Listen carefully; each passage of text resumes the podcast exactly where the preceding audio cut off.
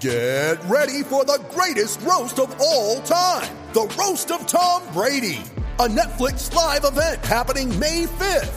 Hosted by Kevin Hart, the seven time world champion gets his cleats held to the fire by famous friends and frenemies on an unforgettable night where everything is fair game. Tune in on May 5th at 5 p.m. Pacific time for the Roast of Tom Brady, live only on Netflix. Aaron Hogan, Rod Babers, Hook 'em Up, 1019 AM 1260, The Horn.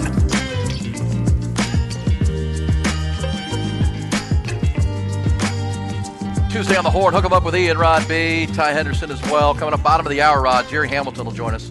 Oh, nice. Talk to the G-Man, latest on the Longhorns, and his thoughts on that Longhorn basketball game last night that didn't end the Longhorns' way, but uh, boy, you played the third or fourth ranked team in the country into overtime and had your opportunities, which shows some positives, but man, no moral victories. You're now one and three at home in Big 12 play, three and five overall, and uh, safe to say with every loss, your tournament chances in March are fading.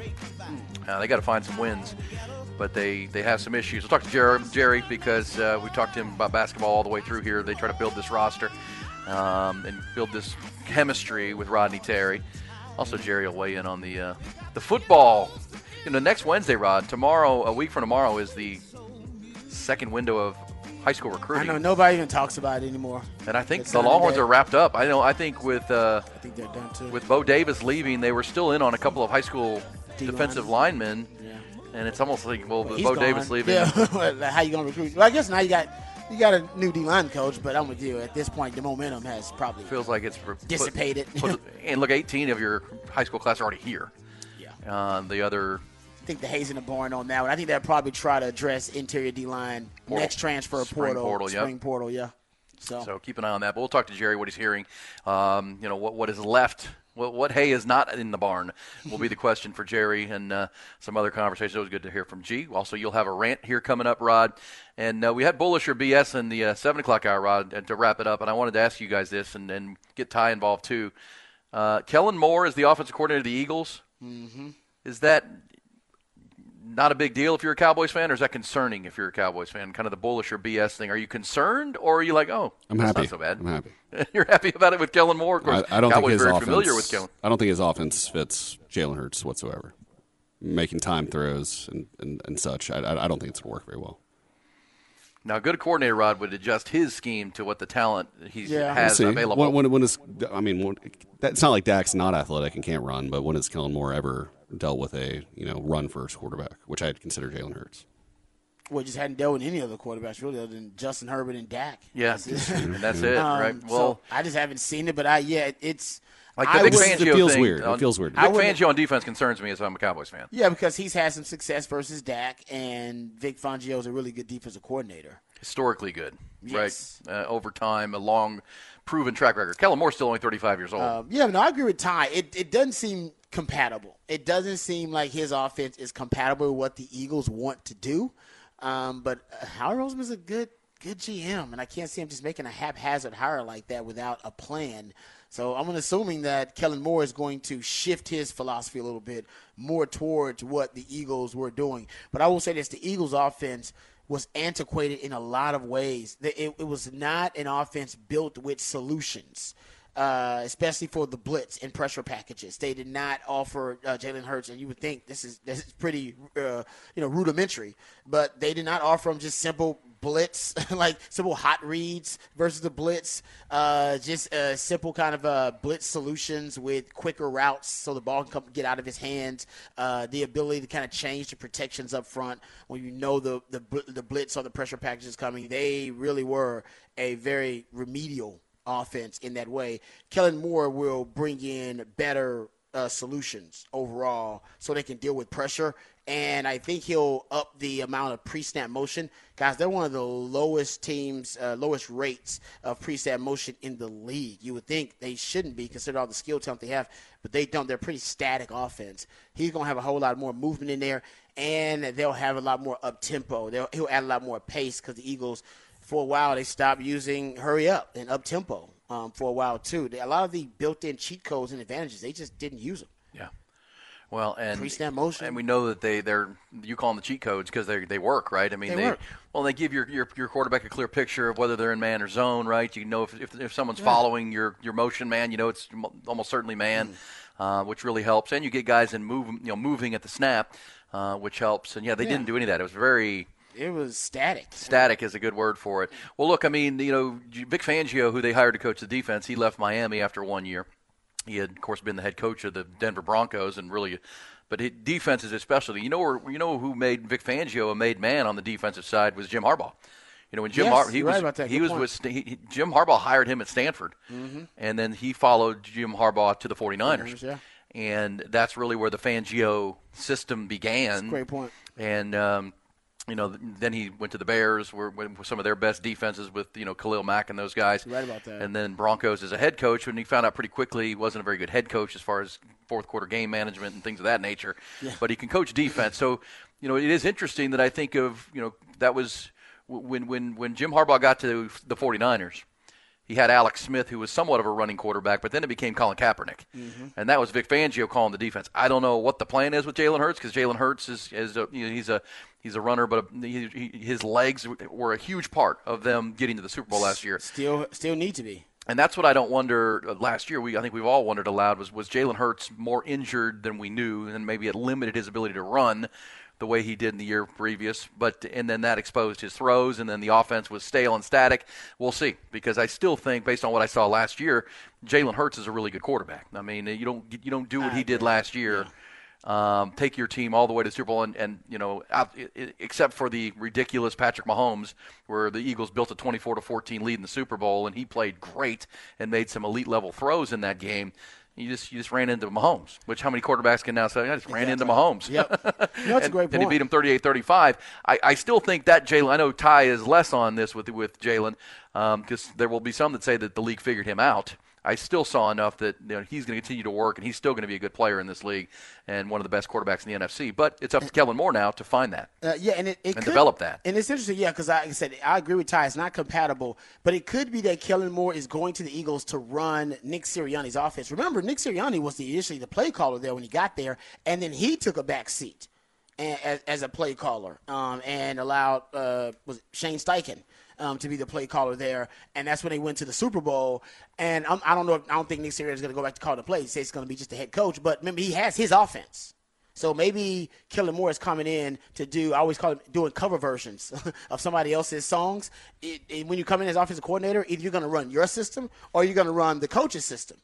And like when you go to Sean McVay to be his offensive coordinator, you ain't running your system. You're running that's Sean McVay's system there with the you know that's he's the coordinator there. He's the one calling the plays. So I just wonder if Kellen Moore is going there to run Nick Sirianni's system and maybe he's not running his own system, and maybe he's just going to add a few elements, kind of add his own spin. Like you do a cover version of a song, you do it your way, right? You still do the song, but you do it your own way. You add your own personality to it, you add your own creativity to it, and I think that's what Kellen Moore might be doing, and that would make sense because essentially they are constructing this coaching staff to be anti-Dak, right? They want to beat Dak Prescott. They know Dak Prescott's taking this game to the next level. Nobody knows Dak Prescott better than Kellen Moore. Nobody in the NFL knows Dak Prescott better than You're Kellen right Moore. about I that. nobody. I'm telling you guys, nobody. He's they were best friends at one point. They were teammates at one point, competing in the same quarterback room. Then he was his quarterback coach. Then he was his offensive coordinator and his play caller. Nobody knows Dak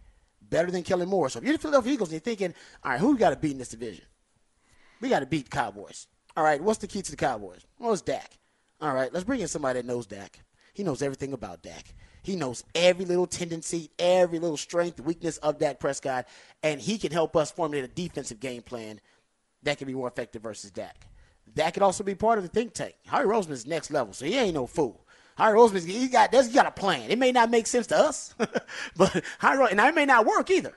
But Harry Well, Roseman got a plan. I think the plan is, you know what? How much ca information can we gather on Dak Prescott? And Vic Fangio's defenses have worked decently well against Dak Prescott too. Sure, they have. Well, and I mean, are there still Cowboy fans? And I'll just ask the question: Are there still Cowboy fans who believe Dak Prescott can take that next step to the elite? I don't. I think he is what he is. I think he's Alex Smith. Um, but same time, You said Kirk Cousins too. Kirk Cousins. One of them. Uh, Kirk Cousins about to get paid in free agency, by the way. Dak got to get paid too. I know, but, it, are, but are we still all holding out hope that there's a next level for him? I, I think eight years Yes. in, I would say. I- don't. I think it's his ceiling is where he's at. But either way, like like Lamar Jackson, I still do think there's a chance he could break through at some point if he's not playing Patrick Mahomes. But I, you know, I felt like the game plan they ins- installed on Sunday was ridiculously bad, uh, and Todd Monken called a terrible game. Uh, Lamar Jackson didn't play great, but when you're a team that runs the ball almost half the time during the regular season and you run it 28% of the time in the playoff game against one of the best secondaries in pro football, I don't think that's very smart. But uh, so I'm not taking Lamar Jackson off the hook. I'm just saying I still think they're at 27 years old. They're still Oh, yeah. the next I level.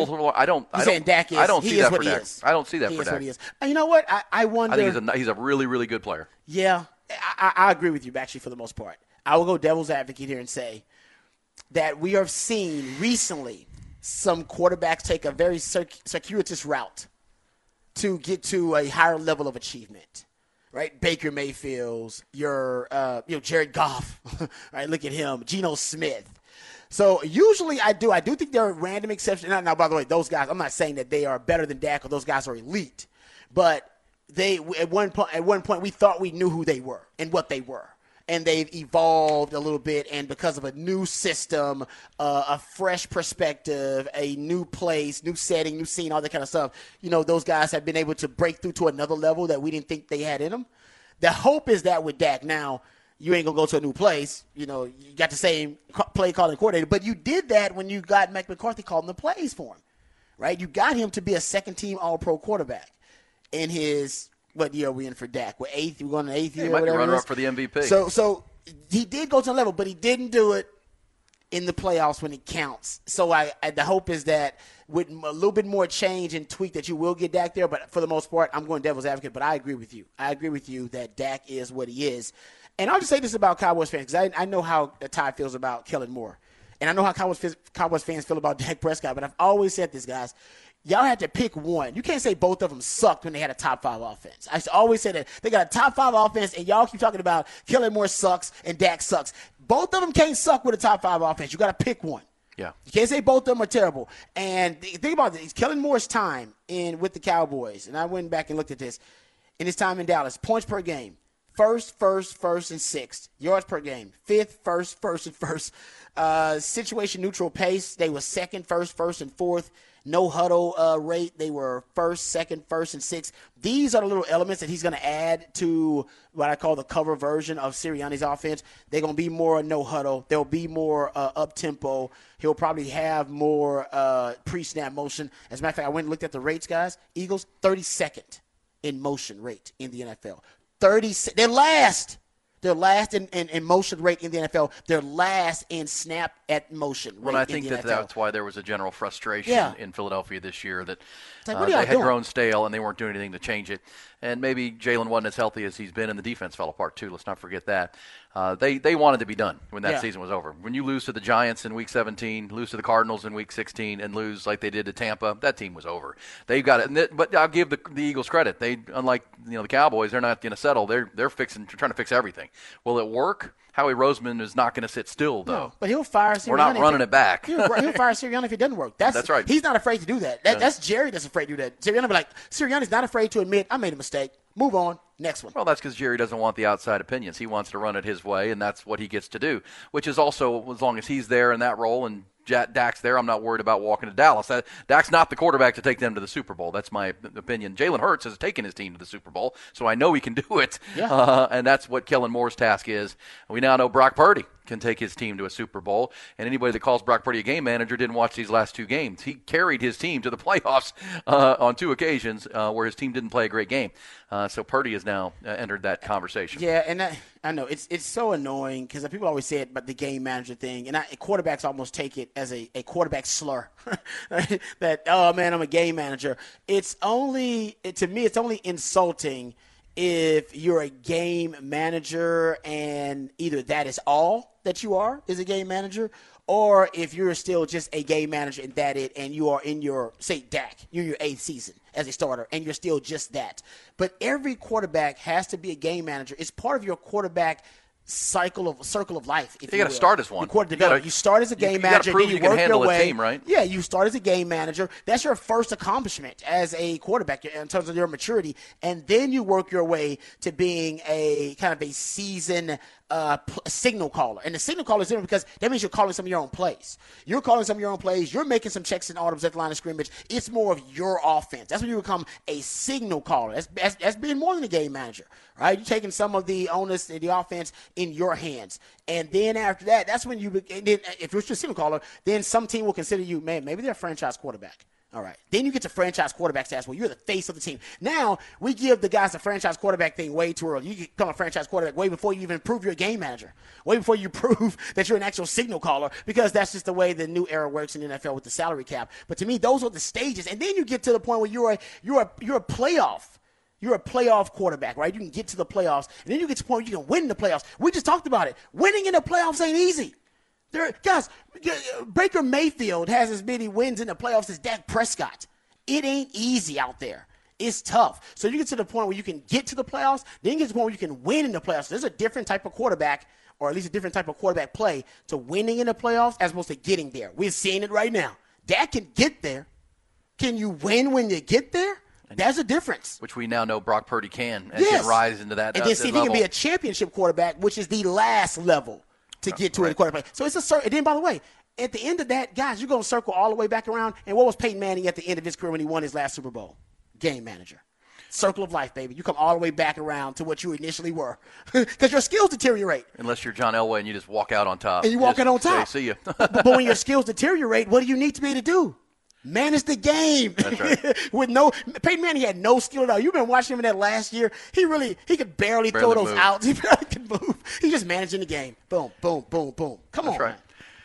right, good stuff. Jerry Hamilton, bottom of the hour, talking Texas hoops and this uh, Longhorn roster and uh, where they stand now. Real quick, let's get to uh, Rod's second rant of this Tuesday morning. Rod's Rant of the Day is brought to you by Apple Leasing, the easiest and safest way to get a new car, any make, any model. Click appleleasing.com and experience how easy it is.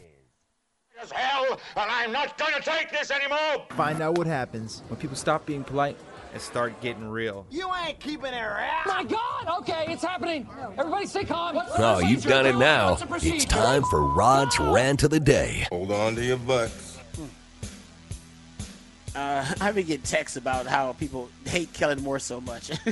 I will say this: before the Chargers lost Mike Williams, their downfield threat, that was like three weeks left in the season. Keep in mind they were like top five in yards per play and in points per game, and they fell off a cliff at the end of the season because they had all the injuries, and then you know Justin Herbert didn't play and that kind of stuff. So, uh, but anyway, getting back to it, I think the Chargers had much bigger issues than Kellen Moore, and that was the most undercoached football team in pro football under Brandon Staley. Uh, you know, we talk about Cowboys and their flaws. I mean, that Brandon Staley was so far in over his head. He really was. Yeah. yeah. And they, they should they should have known that before. He That's hard have- to overcome. They shouldn't have brought him back for this year. They should have started that. But you know what? They did the right thing because they got Harbaugh. So they Yeah, probably waited. Now they a significant upgrade. and maybe that's why they brought him back. In the end, maybe they, you know, I mean, behind the scenes, maybe they do. Because, like you said, Harbaugh didn't go to a lot of other places. No, he wanted- he wanted to go to Chargers. He wanted to go to Chargers. It like the Chargers wanted him. Yeah, So- well, they made him take. Let me go win a championship with Michigan, and then I'm, I'll come. Then I'll be there. Then I'll yeah, be there. yeah, yeah, yeah. Give this guy Staley another shot. He's like, what if he's what if he wins? It's like, well, I ain't worried about that. oh, I ain't worried about that. Uh, okay, speaking of, because I saw that the Atlanta Falcons have finalized their coaching staff. They got Zac Robinson to be the offensive coordinator. Told you guys Raheem Morris was going to go to that McShanahan coaching tree. Anybody who's been a defensive coordinator with the the Shanahans at any point, they usually end up going to their coaching tree once they get a head coaching job as their offensive coordinator. And boom, that's what you see Raheem Morris with Zac Robinson. Used to be the Oklahoma State quarterback back in the day. That's how it makes you feel old. Uh, the defensive coordinator is Jimmy Jimmy uh, Jimmy Lake actually. The defensive coordinator for them, which is interesting because there's a PK tie. And Jimmy Lake was at Washington with Pete Kwiatkowski. yeah, that was his. and then he took over for for uh, Chris Petersen when he stepped down. Yeah, they and that, yeah, they were they were co DCs together, and he was the one that basically kind of uh, used to call the the back end, the back seven, the, the coverages, um, and align the coverages with the fronts for PK. Uh, but Jimmy Lake also getting a defensive coordinator job with the Atlanta Falcons, and it got me to think because I brought up this stat probably last week sometime, and I just we were just rushing talking about some things, and I randomly brought this stat about coordinators in the NFL and how often uh, there's coordinator turnover in the NFL, and it's a shocking number. So now with and basically the coaching carousel uh, pretty close to being done and complete. Still got a little bit, still got two more openings, still got Washington, still got Seattle, and a lot of people believe that's going to come down to Ben Johnson, Mike Macdonald, and Dan Quinn, actually. Like Dan Quinn or Mike Macdonald for the Seattle job, and I haven't heard anybody else really for the, the Washington job other than Ben Johnson. But that has not been finalized, so I wonder what would be taking so long there. But anyway, I went, so I'm in, keeping track of coordinator turnover in the NFL. I'll give you a number that is going to blow your mind. How about this? In the last two years, so the last two seasons, 2023 and 2022, 84% of your offensive and defensive coordinators have been changed in the NFL. Every offensive coordinator in the NFL Every team has changed offensive coordinators in the NFL in the last two years. Every team. Every team's done at least once. Think about that. That is, and it's, it's it, it is different variables, right? It's some guys just being promoted, which is great. They're getting head coaching jobs if you're an offensive coordinator. Some guys are just getting fired because I think there's a lot of uh, owners and head coaches who are envious of some of these really nice offenses. They're like, hey, I want an offense like that, and our offense sucks. I'm firing this guy. Uh, I think the the McShanahan coaching tree is also affecting it because a lot of guys want those coaches in and their coaches out. Um, I mean, it's and I just think the NFL is less patient, right? NFL coaching tenures are shorter than they've ever been. Therefore, coordinator uh, tenures are shorter than they've ever been because the pressure is on the coaches. He's feeling pressure. He's like, well, I got to produce. I'm changing court. First thing you do when you're on the hot seat as a coach is change the coordinator. So more head coaches on the hot seat, more coordinator turnover. But that is, uh, I'm telling you, this is mind blowing. Every offensive coordinator in the last two years has turned over um, and changed. And and if you look at the defensive side, you're at 22 out of 32 yeah. on the defensive side of the ball. That's that's your that's the new NFL. Well, we just saw the, turnover. We saw the Green Bay Packers, you know, win the beat the Cowboys on the road, then go almost beat the Niners, and they fired Joe Barry, the yeah. defensive coordinator. And I can honestly, I can see the Niners firing Wilks. I, I can see them winning a Super Bowl or losing it and still firing their DC. Yeah, I don't think they're super happy because he replaced yeah. DeMeco Ryans, who replaced Robert Saleh, right? And he's not to that level. Uh, I can see them making not. a move too, man. It's good stuff. Uh, we'll so, follow it, and uh, you it's know, crazy. It's just wild. I mean, I don't well, think it's a well, bad thing. It's just a trend that I noticed. What was it, Jerry Glanville, who said who glossed it? Uh, the NFL, it's the not for long league. It is a not, not for long. I, have been in that not for long league, and I, I didn't say long. Players and coaches know it, Players man. coaches. Which is why it's a ballsy of Jim Harbaugh to come back because he could have been in Michigan for the rest of his life if he wanted to. Oh, st- job stability. Oh. oh, man, you talk. Yeah, you're right about that. No problem. Job His alma mater, winning a championship. Yep, made no, man. But if he gets to LA and it doesn't go well by three year three, he'll be on the hot seat but too. But they're such competitors. Them Harbaughs are. They just they're built. They don't. Different. They don't think about. That. They don't think about being, that. No. Yeah. yeah. All right, we'll come back when we do. Jerry Hamilton. We'll talk about this Texas basketball team. They seem to be kind of just this close, but at the same time, kind of this far away. So we'll talk to Jerry, diagnose the problem. Also, a little football with G-Man, always good. Also, some uh, who said that before the end who of the hour. That? Let's hook them up with Ian Rod B. Aaron Hogan, Rod Babers. Hook 'em up. 1019 AM 1260. The Horn.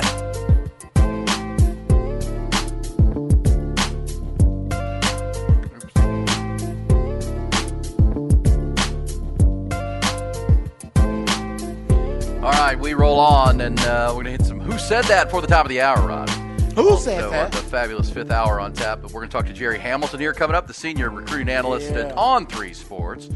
He is an expert in football and basketball. Jerry Hamilton discovered Rod Babers, man. Discovered RB back in the first day. First one to rank me on any of those recruiting lists or something. DB like high. He said, "Man, that guy's really fast." That's it. That's he was there to see what Jerome Sapp, your teammate. He was there to see a lot of guys. I think we were working out like North Shore, if I'm not mistaken, and North Shore was loaded at the time, and it had.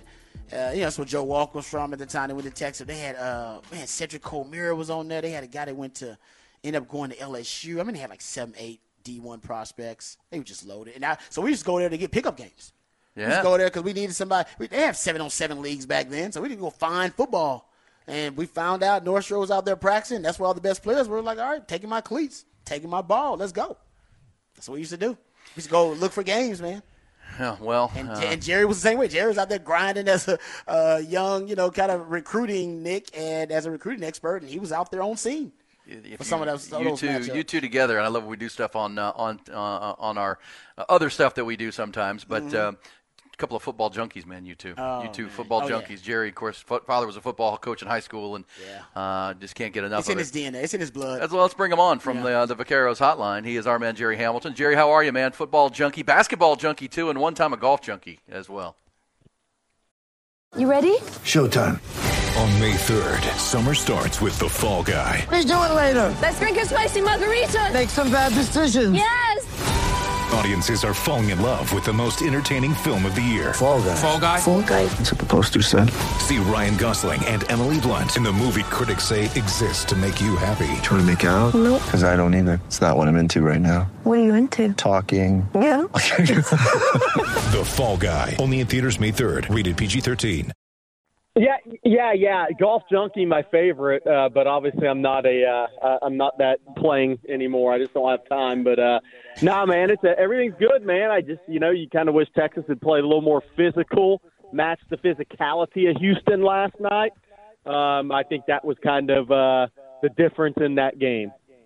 Yeah, and I we, I, we kind of foreshadowed that with our preview of the game yesterday, and you know it was it was uh, Chris Spatola, uh, the ESPN analyst during the BYU game, who kept uh, making the comment that Texas is soft at the rim, soft at the rim, uh, and they were right. They weren't contesting shots as uh, but BYU was dribble driving over and over again and shooting 64 percent. And you know if you're going to be soft at the rim and in the paint, uh, Jerry, you're not beating Houston. The fact that they got it to overtime and made it as close as it was was pretty impressive. That they played one of their better second halves and better halves of the year. But you got to be physical and you can't get pounded on the glass like that. No, no, you can't, and, and, and that's the that's the thing is if you're a finesse team, you can't you can't be good at being a finesse team. You have to be great at it, right? I mean, that's the thing. You have to maximize every offensive possession. You have to get great looks. You have to get great shots. Uh, you have to play on the move. Uh, so if you if you're not going to be that rugged team, you have to maximize the other way. And this team showed some signs, but you know they got a tough stretch coming up now. I mean that those back-to-back losses. I mean you're at TCU Saturday, right? And then you have a game coming up at Houston. You have Iowa State at home. So I mean there's no nights off in the Big 12.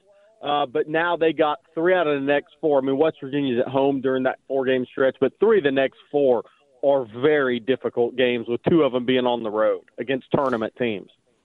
Hey Jerry, what are your what do you think the reasons are why you can't get a full kind of forty minute game from Texas basketball? Is it uh, rotations? Are we just talking about um, you know just the team being distracted? Are we talking about a hole in the roster? Like what is the reason that they seem to either start slow or they'll have the lull late? They can't seem to put a complete game together. Yeah, I th- we we kind of hit on it or, a couple of weeks ago, two or three weeks ago. Um, is you know they have to defensively. It's interesting because defensively you have to kind of cover smaller guards. I mean, you start a five eleven and six foot and a half guard together, right? So you have to cover those guys. So they tried to go with the big lineup, right, to cover those guys defensively. But then they lost their floor spacing uh, when you do that because Dillon Mitchell's not a wing and Brock Cunningham's not a wing. So they were very easy to defend, especially with the three point line 21 9. So they have some, uh, to answer your question, first part is a little bit of a roster issue there. With you have to be good enough defensively, and that's kind of what Spatola was hitting on. I mean, you know, if you have smaller guards, you got to be really good protecting the rim. That's the, I mean, that's the way you're going to have to do that defensively.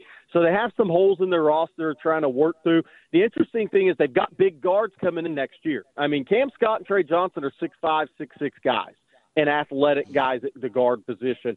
Um, they're going to have to bring in, I, I think, a, a really good point guard out of the portal next year uh, to facilitate that. Uh, but they've got the size coming in next year on the perimeter.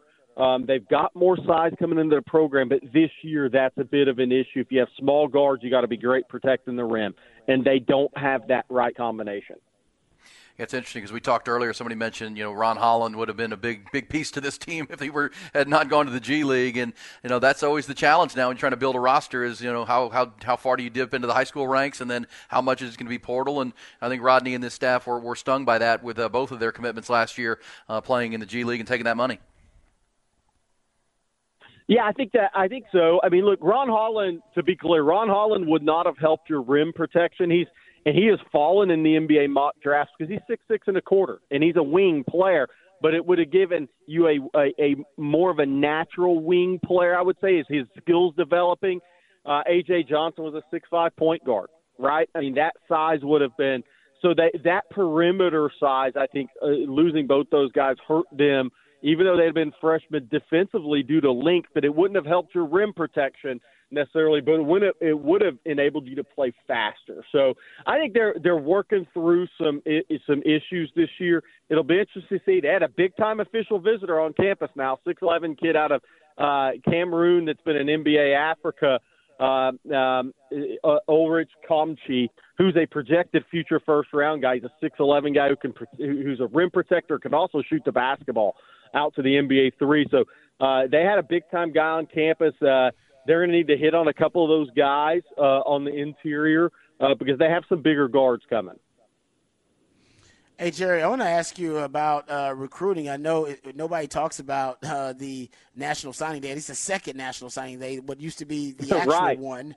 Um, is there any news to even be uh, for Longhorns to be informed of with regards to what used to be the original signing day and now the second one?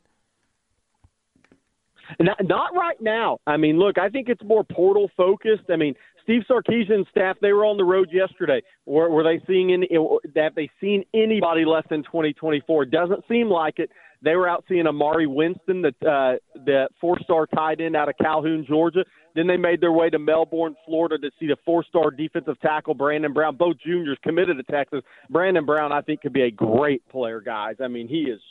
He's got a lot of I don't want to say he's going to be as good. He's got some Tommie Harris athletic ability at that D tackle position. So Rod's going to be very familiar with what I'm saying there, um, and Aaron, you as well. Uh, but so Sark's been out. They've been out seeing top 20, 25 guys. Uh, that's where they've been on the road. Um, so I think they're really focused now. If a couple of those Michigan defensive tackles wanted to jump in the portal, I mean, hey, I mean, Texas will be all over that, right? I mean, with the strength coach leaving Michigan, it looks like and going to the Chargers with Harbaugh – I, and and see what happens with the rest of that defensive staff at Michigan. I think Texas is portal focused now and in the spring, just really trying to hit on a couple of those positions. Defensive line uh, being the main one. They already got Savea out of Arizona. If they could hit on one more really good defensive line, I think they'd feel good about where they're at headed into next season and into this spring. No question about that. Jerry Hamilton always the best with uh, recruiting, and yeah, it's weird. That's amazing. Uh, first got in, we were all in this at the beginning. That February first Wednesday of February was like Christmas. It was, it was we circle it on your calendar, man. And now it's yes. like an afterthought. It's not till next Wednesday, the seventh, but uh, it's almost. Is there any national conversation? Are there, are there anything going on of uh, big unsigned players that are going to make a decision on that day, uh, Jerry? Yeah, the biggest one was Ryan Williams, the five star who Texas had tried to get in on an official visit. He was committed to Alabama. He's out of Saraland, teammate of KJ Lacey, which, by the way, I want to tell Texas fans Steve Sarkisian will be at Saraland High, probably is right now with AJ Milwee to see KJ Lacey, the 2025 quarterback commit. But to answer your question, Ryan Williams was really the big name in the high school uh, uh, ranks right now. The five star receiver out of Saraland High who reclassified to 2024 so he becomes a February signee and then will enroll in June. He recommitted to Alabama. He backed off that commitment before the Under Armour All America game after Nick Saban, after he retired. Uh, but then he made two trips to Alabama. One was an unofficial, then he made an official visit January 20th weekend. He was scheduled to be at Texas on the 27th and Auburn on the 3rd of February this weekend where his father played. But he shut it down and recommitted to Alabama. That was the big one, and that gave uh, – uh, uh, that Alabama, Kalen DeBoer, and that staff a really, really big time commitment that they needed because man, they were leaking oil as you'd expect when Nick Saban retires. But that was really the big news right now nationally. Uh, and like you said, Aaron, I mean, look, the junior days get more exposure right now than the than the February signing period. I mean, that's just the reality of where we're at in this process. Hey Jerry, uh, it's obviously this is a little late, but I haven't heard your thoughts on it. I, am really interested to hear what you have to say about it. The new defensive line coach hire for Texas, uh, Kenny Baker. Some Longhorn fans were I'm gonna say underwhelmed. They just were a little surprised. That was not one of the names that had been mentioned. Uh, obviously, not a big kind of marquee name. What are your thoughts about uh, Kenny Baker being the new D line coach at Texas? I'm glad you brought it up. I, I, there's a couple of guys I really trust that train, instruct a lot of NFL guys getting ready for the draft, and coach, the, you know, Von Miller Pass Rush Academy, and some and, and train Jadeveon Clowney to boast of some of these guys in the off season. One of those guys told me, phenomenal hire. He knows Kenny Baker. He's worked with him when he was coming up. Um, he thinks Texas made a phenomenal hire defensive line coach. And this guy's opinion has always been spot on, whether it's on coaches or whether it's on players. So we have to see how it plays out. But he said Kenny ba- uh, Baker comes from the old Pete Jenkins right tree or to, from that teaching in the run game. But he said what makes him a phenomenal hire, he's a great pass rush coach. He said he can coach run, but he's also tremendous coaching pass rush. And he says, to his point, and I think he's correct, there's not a lot of guys that you put your stamp on that are really good at both. So it seems like, unless this guy's wrong for the first time since I've known I, since I've known him in over a decade, he thinks Texas made a phenomenal hire from a coaching perspective in Kenny Baker. Thinks he can teach run game and he can teach pass rush, and he thinks that's big time. Wow. It's interesting as you guys were talking about that. The University of Texas has just announced officially the hiring of Kenny Baker. Oh, that's, that's showing. Okay, that came in at uh, nine thirty-three. Yeah. yeah. Email just came in from Thomas Step over at uh, the SID department. Nice. It is official with Sark uh, Kenny Baker. Foregone conclusion, but now official. Uh, and great stuff from Jerry Hamilton on the hire itself. Hey Jerry, a um, couple things. Uh, first, before because double back to basketball. Now that we've seen Houston up close, and you live in the Houston area. Um, and now Texas has to go back to Houston. Is, is this a year that Kelvin Sampson's team can win a national championship? It looked like a team that could to me last night, watching them with their size and with uh, the backcourt they have now with Cryer and and uh, Shead, of course. Is this a, a, year where, where they may be able to cut down the nets when it's all said and done? And I want to ask you any thoughts on uh, Todd Dodge coming back to high school Ooh, football coaching, taking the job at Lucas Lovejoy? Give me a give me a two parter on that. Yeah, the, my tough thing with Houston is I just uh, the thing I've questioned with them, and I think Kelvin Sampson's a great coach, a Hall of Fame level coach, but he has his style of play, right? The thing I've questioned with them is if you get into the game where you have to score 80 points against the UConn or somebody like that in the Final Four or national championship game, can you do it? Because he's a great defensive coach, and I think he does a great job. But when talent's neutralized it doesn't matter how good a defense you play, a really good team with offensive players on the other side is going to put up 70, 75 points on you. So the question with Houston always is can, if they get the game against, let's say it's UConn, them and UConn in the Final Four, and UConn scores 78, can Houston score 79? To this point, I say no under Kelvin Sampson, but we'll see if he proves me wrong. Um, I, I think their issue is they're not a good free throw shooting team. So if you get in one of those games against the UConn and they're going to put 75, 76 on you, are you going to make enough free throws and enough threes at the other end to be able to score enough to beat them? And that game's got to be in the high 70s or around that 80 point number. Um, and to this point, Kelvin's teams have not been able to do that. We'll see if they can. I mean, you remember the year that they got blown out by Baylor. They just couldn't keep up with a good offensive team that also could grind a little bit defensively. That's going to be the key there for Houston is can they scores over 75 in one of those games to get that national title or get to that national championship game. To this point, they have not. Um, so we'll see on that. And then uh, Todd Dodge, look, it's great for high school football. I guess Riley Dodge is like, man, I can't get away from my damn dad, man. Why does he keep coming back, right? I mean, he beats him at he beats him in, at Westlake in the state title game. Now he's coming to DFW at Lovejoy. I mean, I know they, you know, I mean, come on, man. But hey, Lovejoy's a great job, by the way.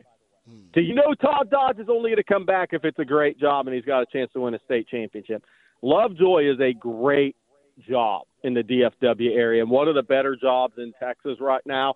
He wouldn't come back if he didn't think he was going to hoist another trophy, and that's all high school football fans need to know on that one. It's interesting. Yeah, he's already yeah. started his gig this week, Rod, and uh, UIL realignment coming up. I oh, think uh, on Thursday is when it gets announced. Or uh, so yeah, a lot, lot coming. He said he needed to get in there, in there, and uh, yeah, Todd's coming now. Now Lovejoy's still five A, right? Lucas Lovejoy. Am I right about that, or do you think they'll go up here in this round? Of, I, I don't. You know, I haven't seen where the numbers, the number they turned in. So I'm, I'm, I'm going to whiff on that question, guys. I assume at the rate they were growing, they'd move to six A, but maybe not. They may be a couple of years away. Yeah, yeah. The DFW arms race is just crazy. Oh my gosh.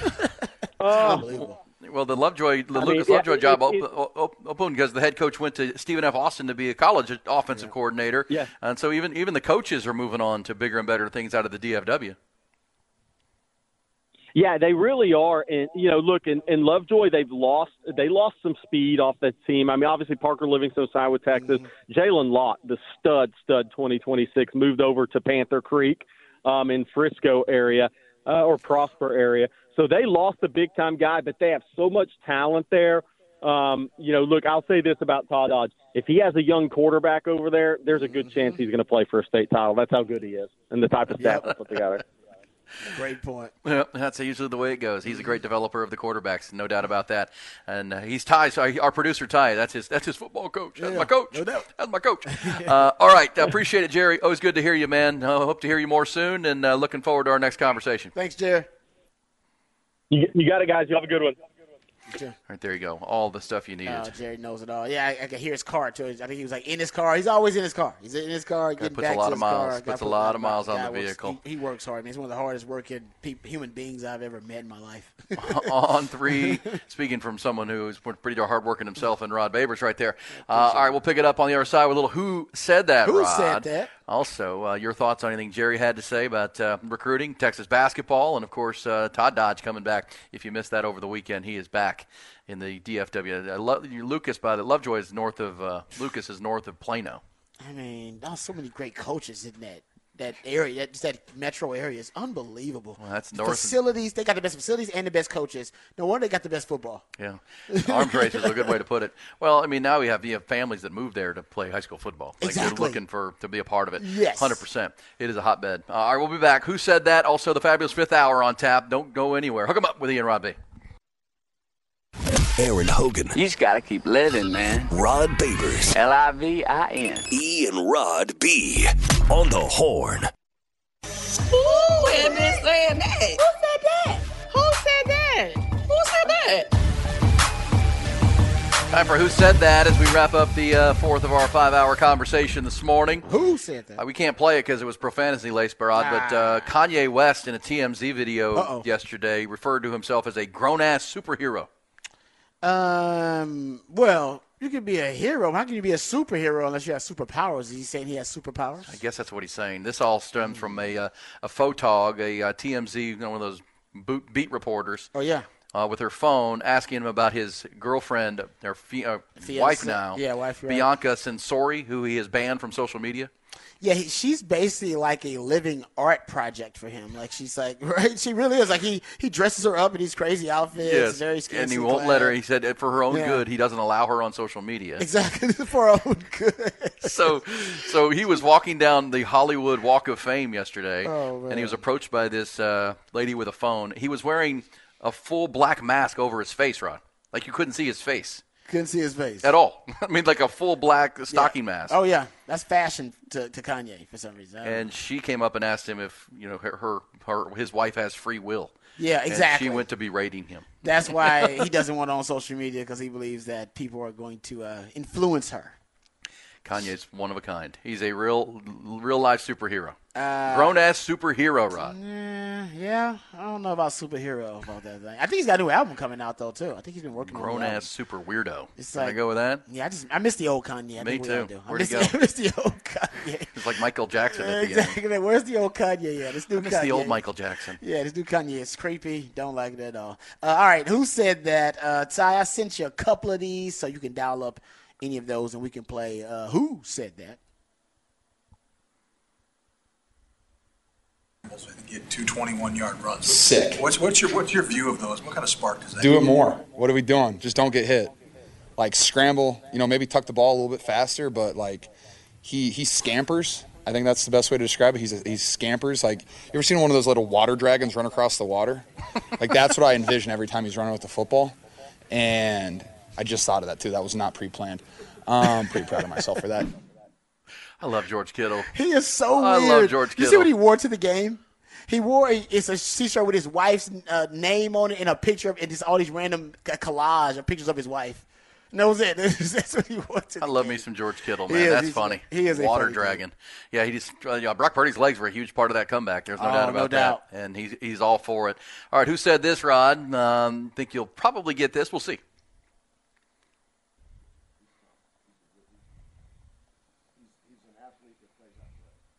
There you go. High praise. Uh, Coach Sampson. Yeah, talking about That Kendall was Weaver. that was very high praise. Uh, that was really good, actually. Sounds like he's a guy. That's that's a guy that could play for me. I love that uh, uh, little quote he had about some guys have to study to pass a blood test. that was good, man. You had to study to pass a blood test, man. I'm sure his teammates and players have Oh, heard that before. That is money. I am stealing that. Thank you, Coach Sampson. That is good. I got to study to pass a blood test. Uh, okay, Ty, I sent you a piece of sound, and it's actually a piece of sound. We can just I'll just tell you uh, who it is. It's Jesse Holley. Okay. But he said something controversial, and because we've been in championship weekend and been talking about, you know, obviously the Super Bowl, just kind of got lost in the shuffle. But it's a Dallas Cowboys related topic, so I want to give it to me. He goes on. He actually is very critical of Michael Parsons. This has been in the Cowboys community for a while. I've had folks hit me up and say, "Hey, y'all gonna talk about this or not?" Um, but I want you to hear the audio first before we get into it. So let's, let's play like I don't know, Ty, maybe like 30, 40 seconds from this audio, and I can tell you when to cut it off, and we'll, we'll know when we got enough of it. But here's Jesse Holley talking about what he believes is uh, limiting Michael Parsons and his Cowboys team. biggest gripe at Micah Parsons is Micah Parsons to me. Right. This is just Jesse Holley. Is probably the most selfish player on this football team. Hmm. One of the reasons why Michael Parsons does not want to play linebacker is too much of a responsibility. Oh wow. Mm-hmm. Definitely more responsibility for sure. I got to study harder. Mm-hmm. I got to now look at keys and formations, all that. See when I, well, see when Micah get lined up Yeah. and just go get the quarterback. Mm-hmm. And I'm not calling him a dumb player. I'm Right, not calling right, him right. dumb at all. True, true. There's no thinking in that. That's pure natural instincts. Mhm. You saw in the game when Micah had to drop back in coverage, Yeah. fish out of water. He didn't know where to turn. He didn't know where to look. Right? And even when Micah plays off the ball, he ain't reading nothing. He's just going. Yeah. He's just going. And so linebacker requires you to be able to adjust, be able to ha- you got to really hone in and focus. Micah, and maybe it's just the youth in him. Micah doesn't want to study. Micah doesn't want to focus in. And I truly believe Micah wants to be great for Micah. Wow, that's uh, yeah, that's a lot. But you know, I he- look. Remember last year he was here in Austin at the collective training, and he declared that he's a pass rusher, not a linebacker. He got into that too. He talks about that later on too. Like that's one of his examples that he's like he wants to be a pass rusher and not a. He pretty much told Dan Quinn that. And then Dan, Quinn Quinn's told, like, no, no, no, you're an off-ball linebacker. Yeah, yeah. I mean, like I said, he, he has sources and he's closer to the Cowboys than obviously we are. He's privy to more things than we are. Uh, but that's opposed. It's called a guy selfish. You can criticize him. and he wants to win for Micah. Yeah. Well- uh, like I said, I don't know. He knows something we don't know. That's why I think he's throwing that out there. Well, it's interesting. It's and there's a there's a theory that Jerry Jones is what put this in Jesse Holley's ear because Jerry Jones tried to drive down that price tag. well, and then maybe he's trying to get a higher level out of out of Michael Oh, Parsons too. Michael Parsons because Michael Parsons, I would say, Because if you're going to pay, you're going to pay him as the highest paid defensive player. He better play like it. he wasn't as impactful later well, on Well, in and the if you, season.